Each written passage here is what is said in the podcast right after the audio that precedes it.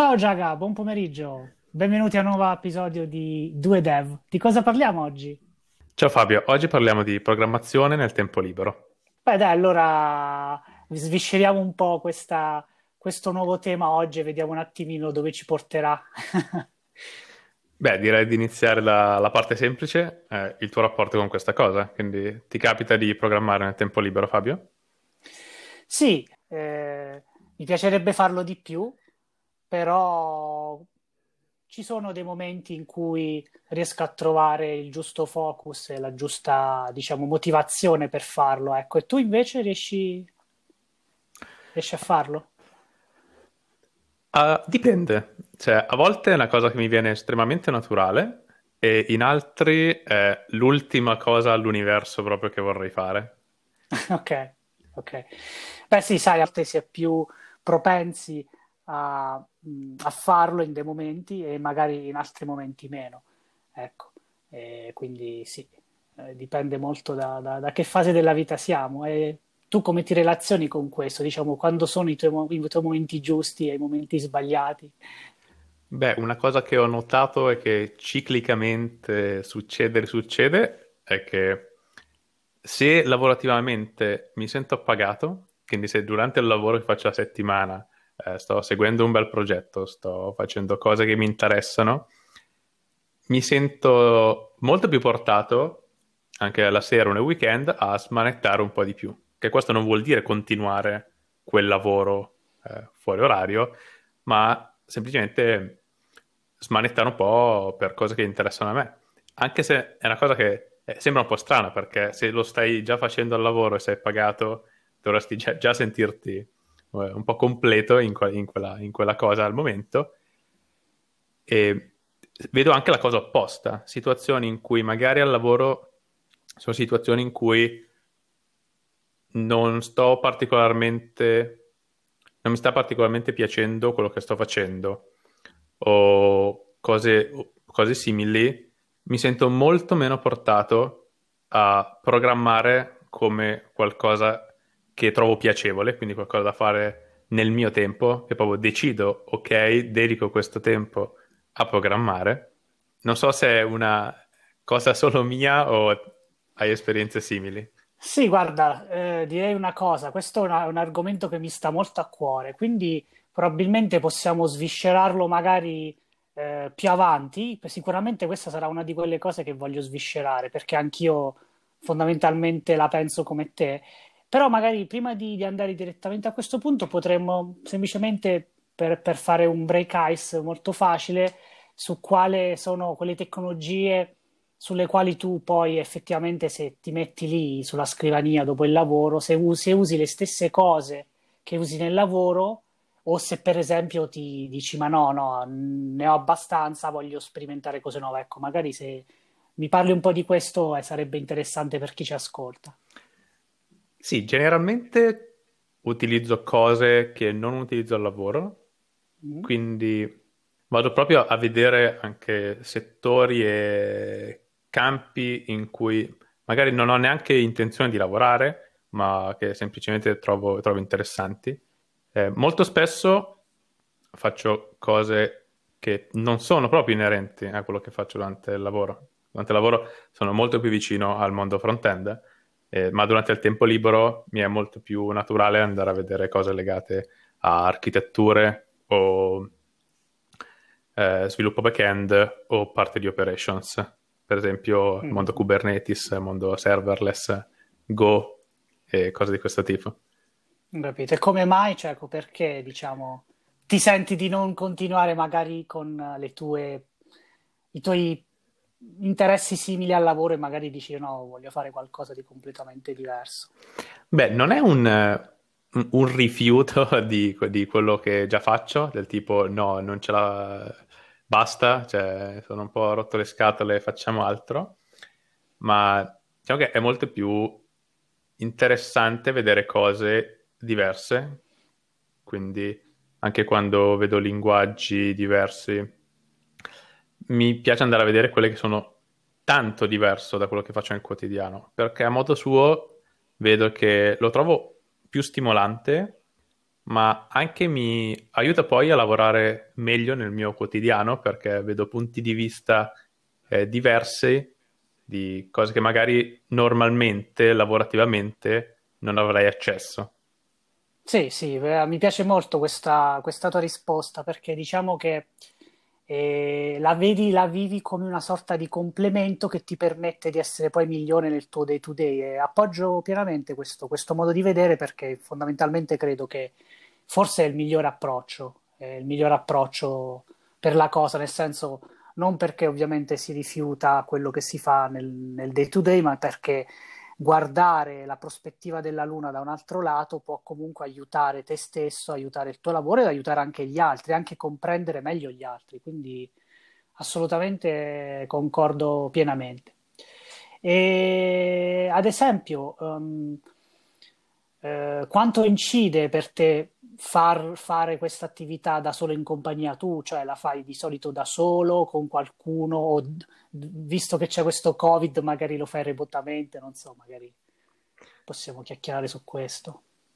Allora, dipende tanto dall'argomento, diciamo che se è una cosa in cui sono in fase esplorativa, quindi non mi sento molto a mio agio ancora su questa cosa, eh, tendo molto di più a farlo per i fatti miei sia perché mi, prima di iniziare a, a, sviluppare e proprio di mettere le mani sul codice, diciamo che a me piace molto comunque informarmi eh, sul, su, sull'ambiente, sul come, come, si fa in modo diverso rispetto a quello che conosco, quindi anche solo leggere documentazione eh, è una cosa che faccio volentieri, un po' come se mi metti lì a, mettessi lì a leggere un romanzo, a volte mi metto a leggere la documentazione di un framework di un altro linguaggio.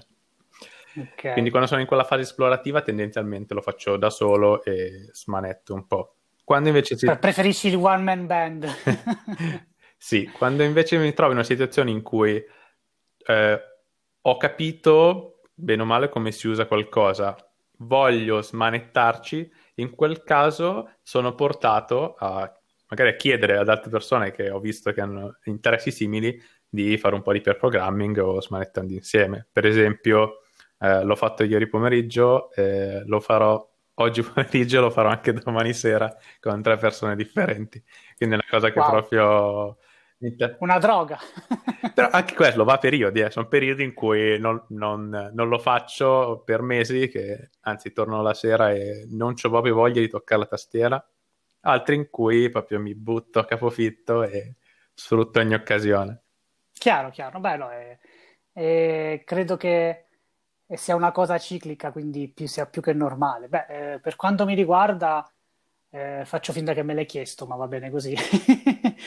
eh, per quanto mi riguarda... Ehm, eh no, non, non te ne io... vai fuori così facilmente, perché a me interessa. Tu programmi nel tempo libero? Eh, sì, programmo nel tempo libero, principalmente ehm, mi piace allenarmi come in una palestra di karate, non tanto sul, sullo scoprire nuovi, perlomeno fino ad ora, eh, non tanto nello scoprire nuovi framework o, o tecnologie, in quello sono un po' un dinosauro, tra virgolette, però eh, mi piace molto allenarmi sul, su, diciamo, su come scrivere codici, quindi sulla parte stilistica di come scrivere codici e di come fare design delle applicazioni, quindi nella fattispecie mi, mi diverto parecchio in fare nel fare dei kata, che immagino tu sappia cosa sono, per gli ascoltatori magari lo possiamo ripetere, il kata è un esercizio che praticamente ti porta a farlo eh, tante volte finché ogni volta diciamo, non, non, ti aggiunge un pezzettino, non migliori e ti porta poi alla conoscenza ecco, di, di, diverse, di diverse skill fondamentalmente. Quindi io mi alleno facendo piccole cose, non lo so, proprio banali, tipo eh, facciamo una calcolatrice, eh, l'esercizio della calcolatrice guidato dai test e quindi mi diverto lì a fare questi tipi di cose, a risolvere eh, algoritmi o cose, insomma mi, mi, sto divertendo molto diciamo in questa, in questa cosa. E però recentemente ecco, sto sentendo anche un po' più la chiamata verso l'aggiornamento personale delle tecnologie e, e delle cose. Quindi e in, recentemente ho, anche grazie a te e altre persone, ho, ho, ho scoperto che mi interessa approfondire l'Elixir e quindi diciamo mi sto anche un attimino cercando di aggiornare e di capire soprattutto queste nuove tecnologie e le motivazioni per le quali eh, voglio usarle fondamentalmente. Non, cioè, non è che sto scegliendo una cosa semplicemente per il fatto che sia trendy, ma perché comunque solve delle, delle, casistiche che mi interessano, come quello della concorrenza, piuttosto che dei sistemi distribuiti. Mm, capisco. Cioè, per chi non lo sapesse, sì. Elixir in questo caso è un linguaggio di programmazione, Elixir Lang. E riguardo al farlo solo in compagnia, qual è il tuo punto di vista riguardo? E il mio punto di vista riguardo è che ehm, in generale io sono un grande sharer, nel senso che per me, eh, a differenza da quello che dicevi tu, mh, anche in fase esplorativa non ho problemi a farlo in compagnia, cioè diciamo che eh, traggo sempre beneficio da, dal condividere con gli altri anche negli stadi iniziali. Mm, quindi fondamentalmente eh, non, non, ho una, una, differenza in questo, nel senso che sia una cosa che non ho mai fatto, che sia una cosa che sono super bravo, comunque apprezzo molto il, il confronto e la condivisione. E, però mh, mm, ho notato sicuramente che eh, farlo in, uh, in compagnia, perlomeno per me, è molto più simpatico, è molto più divertente e, e, poi ha molto più valore secondo me perché in qualche modo si riesce a condividere le, le, proprie esperienze, i propri modi di vista, che fondamentalmente questo poi forse riflette il fatto che mi piace molto il pair programming. Quindi in un certo senso, secondo me, in, nel mio caso incide parecchio il fatto di farlo da solo in compagnia, anche semplicemente perché facendolo in compagnia ti senti più stimolato, assorbi per osmosi, se vogliamo quando sei con un'altra persona. Però sì, sì. A differenza di fare piccoli progetti, magari in una sessione sola, cosa ne pensi invece di quei side project che magari ti porti avanti per molto tempo o che magari diventano anche qualcosa di utilizzabile al di fuori di so- solo te stesso, quindi qualcosa che finisce per essere deployato da qualche parte? Beh, eh, credo che fondamentalmente i side project sono interessanti per un motivo, perché tu hai l'opportunità magari di lavorare su qualcosa che non è short term, quindi non è un esercizietto per capire semplicemente, non so, come funziona un qualcosa, ma ti permette magari nel lungo termine di affrontare problemi e situazioni che forse si avvicinano più al mondo lavorativo e che probabilmente eh, quando diciamo ti terminerai questo, questo side project, magari potresti anche eventualmente condividerlo con la comunità o meglio utilizzarlo eh, diciamo come, come, prodotto per fare marketing di te stesso, quindi quando magari applichi per un'azienda o, o magari eh, cose di questo tipo, puoi comunque mostrare e dire guardate io ho questo repository dove ho applicato queste cose potete dare un occhio per guardare come scrivo codice. Non credi che questa sia una cosa bella? Beh, certamente bella e, e anche utile. Quindi assolutamente, a volte sai, fare solo code to learn ovviamente è utile, e sicuramente è utile, però probabilmente lavorare su un side project richiede ovviamente molta più costanza, intendiamoci. Però secondo me a lungo termine è, meglio. È un po' la solita storia che, insomma, la gratificazione a breve termine non è mai il massimo, giusto? Beh, ad esempio, cioè, Milano.dev, che è un piccolo side project che ho, che ho fatto quasi un anno fa, penso, che era partito da un mio problema, cioè ci sono tanti mm-hmm. eventi super interessanti nel, qui a Milano nel mondo dello sviluppo, quindi per lo più meetup, e mi capitava spesso mm-hmm. di perdermene alcuni proprio perché non sapevo neanche che esistevano oppure si accavallavano le date o cose del genere, quindi ho iniziato a fare un po' scraping in giro da, da vari servizi e che mi creavano una lista. Poi a un certo punto ho deciso, ma perché tenermi una cosa del genere per me? Ho deciso di renderla pubblica e deployarla, quindi su milano.dev. E questa cosa sicuramente mi ha portato ha un livello di prag- pragmatismo molto interessante perché per forza di cose la qualità di certe cose è molto meno rispetto a quella di un progetto vero di lavoro perché altrimenti sì. cioè, sono certe cose che se le fai a un certo livello ti occupano un sacco di tempo, giustamente sono progetti software che durano mesi, mesi, anni con decine di persone, non puoi eh, pensare di fare da solo nei, nei, ritagli di tempo una cosa simile. Quindi eh, è interessante capire quel, quell'equilibrio tra eh, cosa è fattibile, funziona e va bene così, ha i suoi difetti ma è good mm-hmm. enough, diciamo, e, e, ti fa anche accettare un pochino questa cosa. Dico, va bene, cioè, se in questo caso va bene così, non crea problemi, sta creando del valore, io mi sto divertendo a farlo ed è utile, ben venga. E non solo, ti mette anche in delle situazioni che poi magari ti potrebbero anche servire nel lavoro di tutti certo. i giorni. Per esempio, mi è successo eh, re- recentemente che si erano spaccati gli scraper e ho dovuto fare dei debug particolarmente interessanti per andare a vedere cosa succedeva dentro, dentro le lambda che fanno scraping. E sicuramente se mm-hmm. mi capitasse una cosa così eh, al lavoro saprei già come risolverla. Fantastico, eh beh, utile, molto utile direi.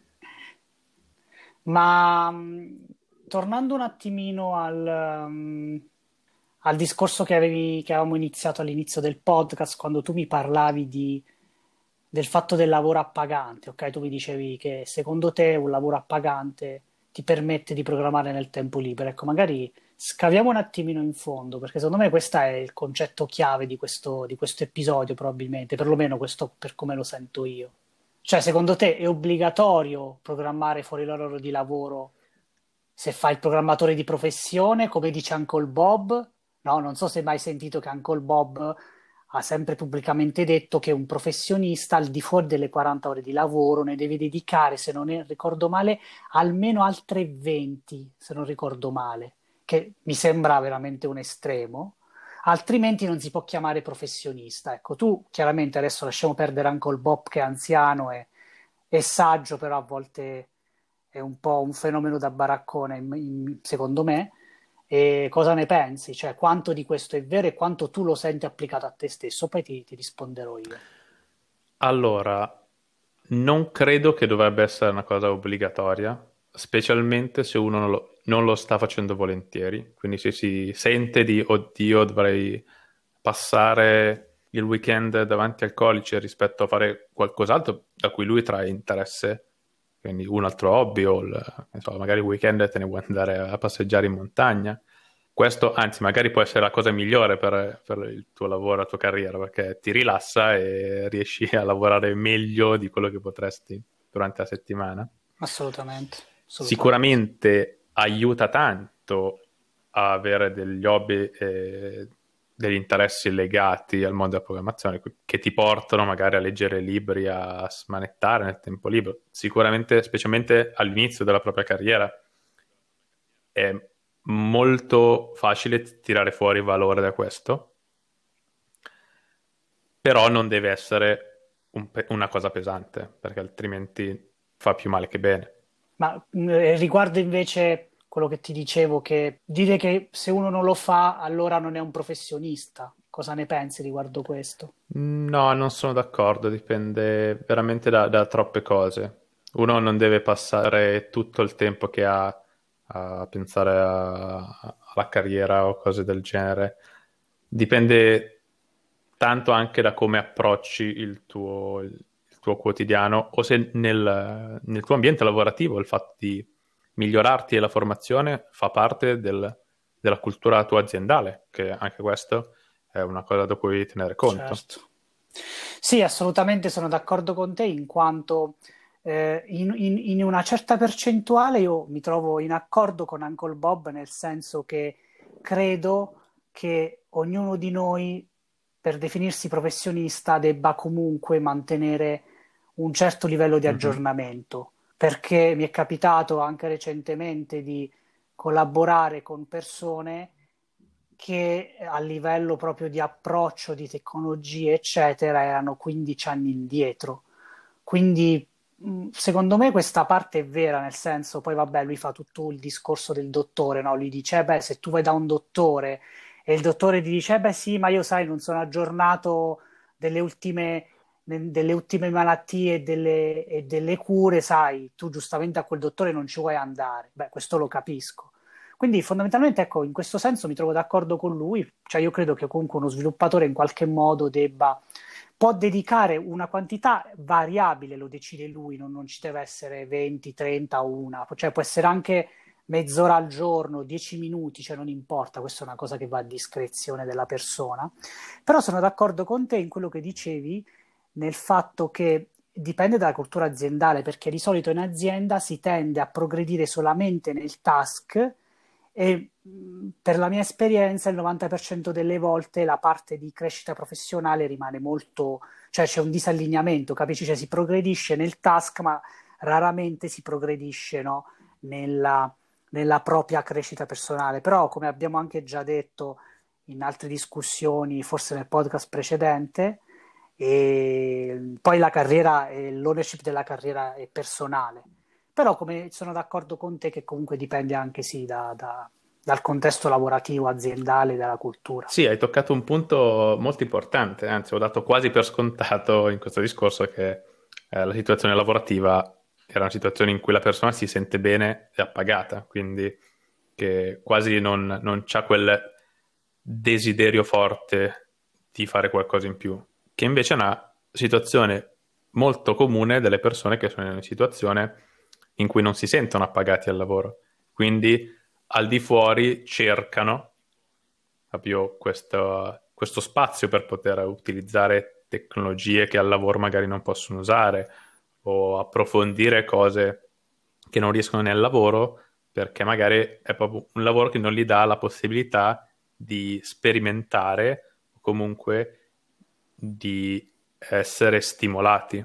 Beh, certo, guarda, l'esempio senza andare da Uncle Bob lo possiamo fare in casa d'amico. E posso dirti che personalmente mi è capitato eh, in qualche esperienza lavorativa che non ero uh, stimolato dall'ambiente, dalle persone, dai progetti e, ed avevo difficoltà nel mio tempo libero, avevo difficoltà perché è vero che, come dici tu, a volte magari le persone che non si trovano in una, in una grande situazione, no? poi magari non vedono l'ora di, di, di andare a casa no? e di provare, di fare cose diverse, però questa è una categoria di persone, è vero, esiste, però ti, ti, faccio presente che esiste anche un'altra categoria di persone, che era quella in cui mi trovavo io, che erano in una situazione non troppo rosea, per cui quando si arrivava a casa si sentiva pesantezza mentale e mh, fondamentalmente non c'era quel, quel, quell'hype, quella voglia di dire ah cavolo adesso vi metto lì e vi faccio le, delle cose diverse perché secondo me qui ci agganciamo un po' come un loop al discorso di prima, eh, bisogna essere anche ispirati dagli altri, da, cioè da soli a volte è difficile trovare la forza. Ecco, quindi questo lo sto dicendo perché per, per i nostri ascoltatori, se c'è qualcuno che si trova in una condizione lavorativa nella quale eh, non è felice o comunque si trova in un periodo magari non il top, non vi sentite assolutamente in colpa se quando tornate a casa o nel weekend non avete voglia di programmare o di fare attività simili, perché è normale. Il mio, il mio personale consiglio è quello di, se vi trovate in questa situazione, prima cosa di accettarlo voi internamente e poi di parlare con un amico, con un collega e senza troppe aspettative magari chiedere aiuto, dire guarda ti va di, di fare una piccola call dove mi mostri qualcosa che ti piace, ecco Secondo me questo è un, è un consiglio che mi sento di, di, dire che mi ha aiutato personalmente ad uscire da situazioni di questo tipo, ecco. Non so cosa tu ne pensi di questo. Sì, sottoscrivo praticamente tutto quello che hai detto. Infatti non ci si deve per nulla sentire in colpa se si è in situazioni del genere. E a volte basta anche poco per, per uscirne, a volte basta veramente eh, un pochino di entusiasmo generato da conversazioni con un amico, un collega possono un pochino riaccendere quella fiammella che in realtà in praticamente tutte le persone che lavorano in questo settore, nella gran parte, c'è, soltanto che in, in molte situazioni viene così affievolita che fa fatica a, a vedersi. Sì, Però è sempre lì e con, se viene alimentata si, si riaccende. Sì, sono d'accordo. Quindi diciamo, se tu ti senti di dare un consiglio ai nostri ascoltatori che magari si trovano in una situazione del genere, cosa, cosa pensi sia la, la cosa migliore? Beh, una, una, cosa che funziona per me è stranamente quando vedo che inizio a disinteressarmi alla, un po' al mondo dello sviluppo, se vedo dei video di conferenze di, di persone che sono su di morale, cioè che raccontano le cose, che fanno vedere che sono appassionate, a me una, quella cosa proprio mi riaccende la, la, la, fiamma e mi prendo benissimo. Quindi sono molto su, suscettibile sì. alla, all'entusiasmo altrui, quindi se mi trovo in una situazione in cui c'è entusiasmo mi, mi sento molto meglio. Infatti partecipare a Meetup è una cosa che assolutamente consiglio. Eh, che certo può sembrare un po' controproducente e bisogna anche prendere la cosa un po' sulle pinze, perché a volte semplicemente è giusto staccare, perché magari sei in una situazione in cui semplicemente cioè, hai un'overdose di, di, di, vita tecnologica, che magari in quel momento lo, la cosa migliore è staccare un attimo, in altre è invece certo. più questione di che c'hai bisogno dello stimolo giusto e in quel caso io, io nei meetup ho trovato Esattamente questo, proprio eh, passione ed interesse puro, cioè senza nessun fine strano, ma proprio il, il trovarsi e discutere, parlare, fare sharing di, di una passione. Certo, no, sono d'accordo con te perché a volte è meglio eh, prendere la propria tastiera e staccarla e andare a passeggiare in montagna perché quello probabilmente può essere più produttivo che stare lì a, insomma, come abbiamo detto. Quindi credo che tutto sommato abbiamo un po' coperto tutto quello che io mi sentivo di, di dire su, su questo argomento e direi che a questo punto possiamo salutarci e, e ci vediamo al prossimo episodio di Due Dev chissà, magari avremo ospiti, magari no, magari parleremo della filosofia o magari di Kubernetes, chi lo sa. Ciao a tutti e alla prossima.